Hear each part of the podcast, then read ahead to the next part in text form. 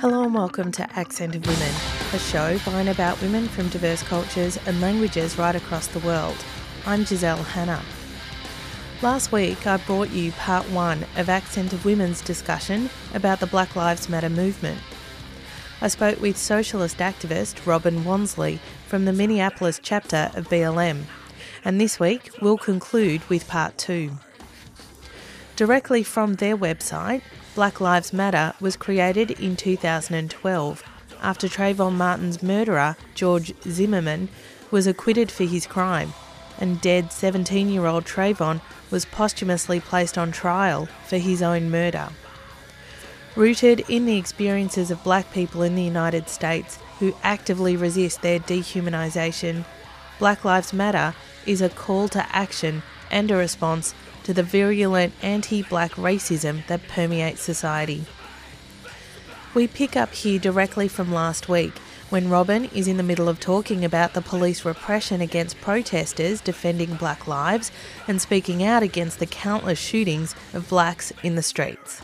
We're talking about thousands of young folks, of older folks, of white folks, black folks, Somali folks, people of all intergenerational and ethnic backgrounds coming together and recognizing like, hold on, this is a pattern. And we keep getting these reports that, you know, Minneapolis is one of the top cities to live in, but yet you still can't. We have people that live down the block from us that can't drive within a 10 mile radius um, without being pulled over from the cops and now having the likelihood of maybe not walking away from those encounters or living or breathing something isn't wrong and they're taken to the streets. And we've seen such a huge pushback. Again 200 arrests in the month of july alone of protesters. Peacefully assembling. They're not breaking uh, starbucks windows. They're they're they're again exercising their democratic right to assert their public um, dissent discontentment and frustration in which our elected officials, both on a statewide, city level, national level, in which our our organizational um, leaders and advocate leaders have failed to really push the needle on police brutality or policing in our communities, and they're taken to the streets, and they're doing it in a peaceful manner, and yet to see just what was it a week and a half ago at the governor's mansion, um, there was an occupation in which they were just sitting there peacefully and the police sergeant came and told them, hey, we need to clean this area up. Can you, you know, move aside? And the, the people cooperated, and yet they still um, aggressively attacked these protesters and, and arrested over 70 um, folks. Actually, I don't know if you've seen the video, but the video of, of the police arresting them is just heartbreaking. You see law enforcers in in unnecessary like gear, unnecessary gear, dragging protesters by their feet. Women, there was women there that were sexual assault survivors, and that was a, traumati- a traumatizing experience to be dragged by your legs by a man for just sitting on the sidewalk. Um, and we've seen that on the the I ninety four demonstrations, police shooting rubber bullets. It's heartbreaking but you understand that that is their role. The role of law enforcers in a capitalist society is to protect the interests and property and capital of the capitalists and to keep all those that have not accumulated wealth, that has not accumulated capital, that has no shareholding or shareholder portfolios to keep order and repression amongst those, the working class um, folks and in that is the black folks. Everybody's in, in there. If you ain't part of the ruling class, then you are definitely at the hands of the mercy of the law enforcement um state or police state. Um so basically yes, that this this repression has taken in in so many forms in Minneapolis alone. Um so many forms and you see the cooperation between all the other different um, state players between the city of Minneapolis, between, like I said, child welfare services, between private companies and enterprises, property development associations. You see it how all of them, which again ties to protecting the interests and needs of the ruling class of the 1% of the capitalists, the wealthy folks, like how they all play a role in repressing um, the voices and the resistance and the frustration of working class people that's tired of living in conditions of poverty, concentrated poverty, um, limited um, and inadequate health care. Um, and then on top of that, you want to throw a terrorist police state on top? Nah, nah. So yeah, it's it's it's been crazy just within the past month alone. Um, and to think in the larger context, just five or six months earlier, we had a 18 day plus occupation of the fourth precinct that brought hundreds of members from across this city, across the actually the state, um, to really assert that we need justice for Jamar Clark. You're not going to kill another unarmed black, black man, and literally six months later, we we have this case again. In addition to other Latino folks, Hmong folks, Asian folks that's also been killed um, by the police here in in other nearby suburbs. We're not even talking about those cases or Native folks here as well. That stories don't get amplified. Um, so it's it's taking yeah the people are out there in the streets, but best believe the police are out there too, waiting for them. We've been talking about this this growth of the Black Lives Matter movement, which is inspiring. It's necessary. It's it's how to fight and win. But at mm-hmm. the same time that we're seeing the growth of that, we're also seeing the rise or, or the the increase in confidence among neo-fascist groups all around the world, not just in the United States. They're becoming, as I said, more brazen, more confident. Tell me about the situation with white supremacist groups and fascists in the US. Again, Minneapolis, um, as one of our, our really prominent um, civil rights leaders here by the name of Nekima Levy Pounds, um, she she calls it the Jim Crow North here um, and she couldn't be more correct. Um, what I brought up earlier about the the uh, fourth precinct occupation um, in North Minneapolis that happened back in de- uh, late November, early December. During um, during the occupation, there was a shooting in which a group of white armed armed men came to the protest with that intention to harm, possibly kill um, peaceful protesters there, peaceful community folks that's fighting, not even fighting, but basically use exercising their democratic right again to express their their frustration with the with state oppression, with police oppression. Um, and these white men came to the protest and shot several folks, almost one person was critically injured, a young black man who could have actually died. Um, and to have protesters peacefully assembling, um, not only have to face uh, violence at the hands of the the law enforcers that's trying to repress their occupation and dismantle it, then you also have other random uh, groups, white supremacist groups that can muddle their way in and also um, subject, subject this community to violence as well. And the sad part is there was already warnings about this. Um, I believe it was the days before, the the night before, the same group of men that did the shooting um, released a video of them with guns in a car, um, circulating the occupation, getting out of the car, talking to members um, or community members at the occupation as if everything was good. Like this was them getting um kind of I forgot what is the intel about, you know, how many people are there? What's kind of the security structure? Like they were mingling. And literally the following day they came back and shot several people. And we that was not massively covered.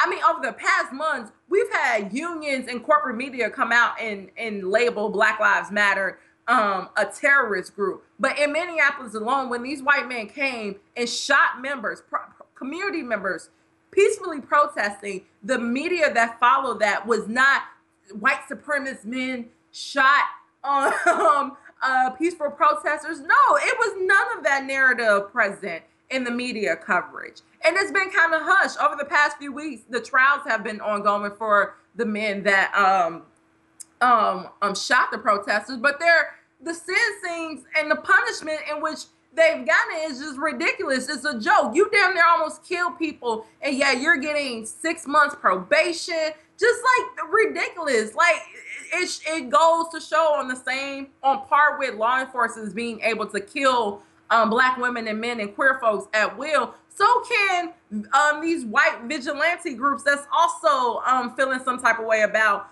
um, people of color and white folks coming together in solidarity and, and, asserting that this can no longer happen, they can also go into these spaces and wreak havoc and and also bring about violence on that community as well. So we saw that as a local example. Um, even in Minneapolis, the rise, um, as you mentioned, a, a confident kind of police, not police, but white vigilantes coming into to the mix now.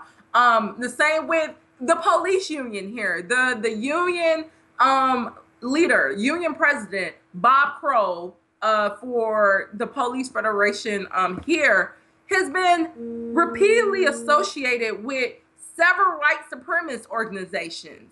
It's no secret. He's he's a white supremacist. He's racist.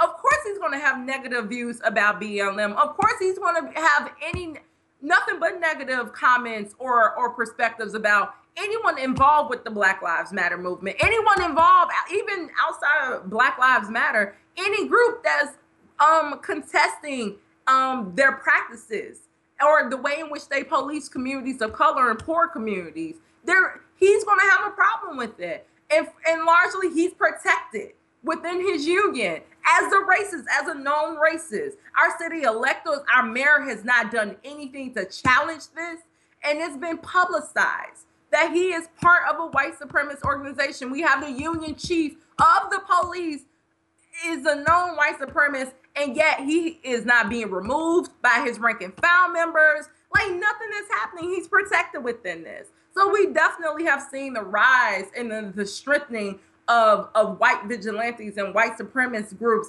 coming into spaces where community folks or protesters are um, uh, are you know, challenging the status quo, challenging police brutality, and also adding a layer of violence in those situations. But I mean, taking it to the larger context, I mean, that's again, you see that strength happening across the country as well. When you've been in four decades plus of neoliberal uh, policies by the progressive, and I say that very loosely, wing of of governance of the capitalist state that has only provided meaning, meaningless concessions. They they'll give you bathrooms or but they won't give you a living wage. They'll um, give you a win um, for affirmative action, but at the same time, uh, condone drone related killings of hundreds and thousands of innocent folks across the borders. Like when you have that that type of governance, of the the left that has always then strengthened the rights, the conservative um, wing of society to come in um, and say, look, look what these these these practices or policies that the left has um, done. It's done to nothing but further deteriorate society. So then the left, I mean, the right becomes kind of an anti-establishment um, kind of wing of governance, and we're seeing that play out now with even our presidential elections the what's the sad reality of a Trump, which also he gets associated as a fascist here and as a socialist. We do not agree that he's a fascist. A fascist require um, you having the the support of the the left um, or progressive slate of the ruling class as well, in which Trump does not have. Um, as well as a paramilitary force. Trump does not have that organized, so we don't see him as a fascist, racist, bigot, all that. Yes, but he is not at the the level yet of being a fascist. But yes, he is very much a threat.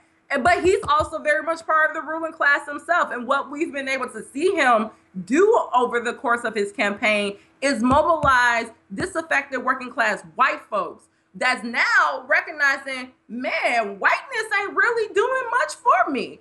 My kids still are thousands of dollars in debt from college. And when they graduate, they still are working in impoverished jobs actually to think about it, I've been out of work for about a few years myself. And to come to think of it, I'm I'm confused because one day or for 30 years we had a factory in my town and then all of a sudden that job that factory closed down, and I'm hearing that the jobs are now over in India or somewhere, and I've been out of work. So now you got working class white folks feeling the pressure. And what Trump is and pressures that's been caused by our neoliberal um, governance, our Clintons, our our Reagans, our Obamas that have done nothing but pass policies that's further widening the wealth gap, the or all sorts of gaps between the the rich and the poor and the middle class and the working class. We've seen policies that's done nothing but widen that. And people and Trump has been able to come into that space and say, "Oh, it's these liberals doing this. It's it's the progressive slate of the left that's that's making it so that you ain't had a job in years. Oh, and on in addition to that, it's also the Mexicans. They've been stealing your job, so we just gonna build this wall. So you know you ain't got ain't really got to worry about them. And it's also the black people too, to a lesser extent. Um, so we're gonna do something about them. He's able to capitalize on outdated racial racialized rhetoric to do the bait and switch too, to turn working class people against one another. It's very clear Mexicans are not at the root of the problem as to why your company um, was in your town and all of a sudden is in India somewhere. A Mexican coming to the United States looking for the same type of job opportunities in which there should be plentiful for since we are one of the largest capitalist empires here and has so much wealth we a person that is immigrating to the states ideally should be able to find the opportunities and jobs that also um, lift themselves up out the bootstraps. So no, it's not that person. It's not that person. But yet Trump is able to turn working class people, especially white working class people, um, against voting. Well, basically voting against their own interests. They don't see when Trump also gets in office, he's going to do the same type of or enact the same type of legislation and policies that the liberal slate of governance did that makes it so that you stay in poverty, that makes it so that your kids continuously accumulate debt, debt after debt if they pursue to go into a corporatized university system um, and get an education um, that preserves basically um, low wages for working class people. He's going to do the same thing. It's not your brother Mexican right there. It's not your brother black person there. It's not that poor um Arab person over there is not, but that is the rhetoric he's using because we've had neoliberal policies for the past four decades that has failed, that has deteriorated the material conditions for working class people here in the United States to the lowest degree possible, and that's been able to allow um, the right to really capitalize, the, especially the anti-establishment section of the right, because that's what Trump embodies right now. He's like the baby of the GOP and Tea Party. They created this monster, and that he's he's able to have the strength and popularity and favorability that he does because of that. And actually, re- the reason why he's still across many polls is leading in in in comparison to Hillary Clinton, who is the ultimate ruling class establishment corporate warmonger um um candidate. So yes, anytime you have that type of space um, where material conditions for working class people has been stagnated due to neoliberalism, due to austerity measures, due to a capitalist state, yes, the, the right is always going to rise. And we see that happening now across um, Europe, Western Europe. We're seeing that happen in, in many countries in South America right now. Like, yes, Yes, that makes sense. What do you do? What how, how are we going to win from here, from where we are right now with the with the economic crisis at the pointy end in the way that it is, um, with the increase in state repression, with the wars raging across the planet, with the rise of the fascist right? How do we win from here? It's really not rocket science. Like, um, how do we win? We win by doing what we did in the late 90s when we had or late 80s sorry 1800s when we had the heyday of unions that were able to massively organize working class people. We have to have organized mass movements against these things against these policies against these different aspects of state repression um, that's how even in Europe, um, people like to idealize here or romanticize here in in the states. You know, you have all these social welfare amenities as if like the government of, of European countries just came to a conclusion one day that we're going to, you know, re- redistribute wealth um, and in a more uh, equitable manner while still preserving our capitalist foundations. That was not the case. It took workers, young folks, working class people organizing in the hundreds of thousands against austerity measures to push for um, um, education for all, to push for to uh, tuition free um, post secondary education. That relied on people getting in the streets. That relied on people pro- protesting. That relied on um, communities basically coming into city council or elected official meetings and blowing that process up. That is literally the narrative or history in which any type of gain working class folks have ever achieved happened. When we had strong mass movements that weren't all infatuated with POC only spaces and all that was not how workers in the United States got eight hour work days. That is not how it happened. So at the very basis, get out and join the movement. If that's a BLM movement or if that's the minimum wage movement in Europe, if it's uh, against um, Islamophobia uh, matters, especially with the the country really going towards um, basically over punishing and and generating these very destructive narratives of Arab and Middle Eastern folks in the across the continent. Joining movements like that, you and that's where you get the experience you need. You get the experience in the struggle. You develop your analysis in the struggle. You don't do that on the sidelines, um, read, reading about these things in the New York Times or listening to BCC News, BBC News. You you don't do that on the sidelines. You learn these things, you develop your analysis, you build that solidarity with your fellow working class peer in the struggle. So if that means taking a weekend now to do a phone bank for a group that's doing some really good work against um, debt kind of um, well yeah debt related to to educational costs um, in your city. Do that do that. Go help phone bank go help canvas go post posters go um, help fundraise, throw a house party um, for your local advocacy group, um, and also be try to find ways to figure out how to be part of the leadership in that, um, and and basically making sure it stays true to working class solidarity. If you're seeing the leadership of your group or this organization getting too bureaucratic, where there's more concentration of power within fewer people, challenge that because that's the reason why the left is weak as it is right now. The reason why unions aren't strong. Power has been concentrated amongst few people that's more so concerned with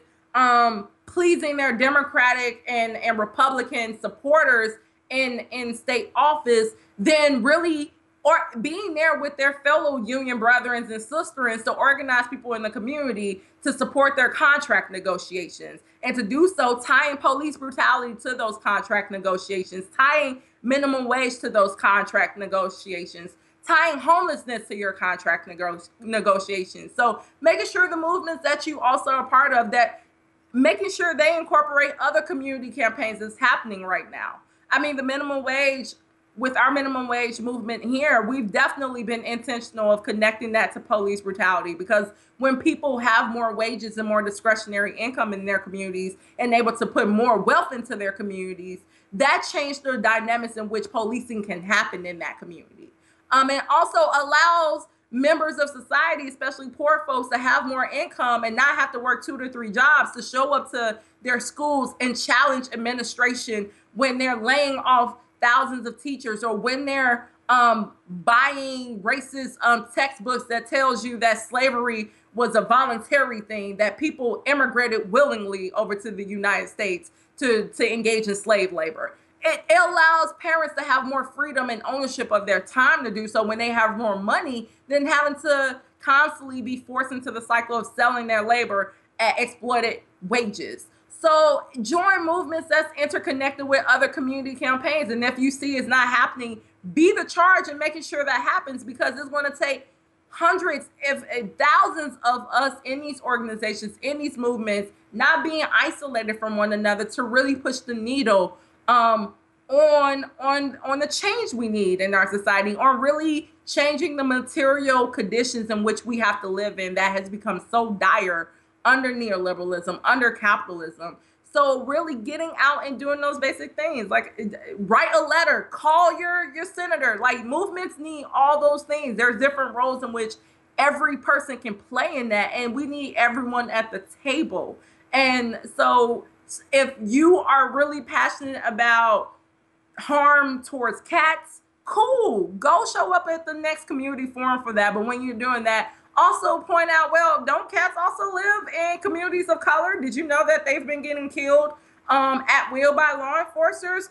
Well, it, cats could probably have safer homes um, if their potential owners weren't getting killed in the streets um, during what were uh, peaceful engagements with uh, or cooperative interactions with law enforcers. So tying these campaigns to other things that's happening in the community. So I would say that's my advice. Like you have to be in the struggle. You can't build the the the mass movement that you need on the sidelines or by reading of it. You have to be there. We need you there. We need you there. We need you taking care of yourself as well while you're there. So if you do need to take a break for a day or two, cool, do that. But we need people there in the movement. And that can take a variety of ways, shapes, or forms of how your talents and gifts can be utilized to further strengthen and move it, move those movements forward. That was Robin Wonsley, socialist and trade union activist involved in the Black Lives Matter movement in the United States. This week's episode and part one, which was broadcast last week, are both available as podcasts on 3CR's website. And that's all we have time for today on Accent of Women. Accent of Women is produced in the Melbourne studios of Community Radio 3CR with the financial assistance of the Community Broadcasting Foundation. The show is distributed nationally via the Community Radio Network with special thanks to the Community Broadcasting Association of Australia. If you want to get in touch with the producers of the show, you can write to us at accentofwomen at gmail.com. You can also follow us on Twitter or like our page on Facebook. Thanks for tuning into the show. I'm Giselle Hanna, and I look forward to your company again next week. Face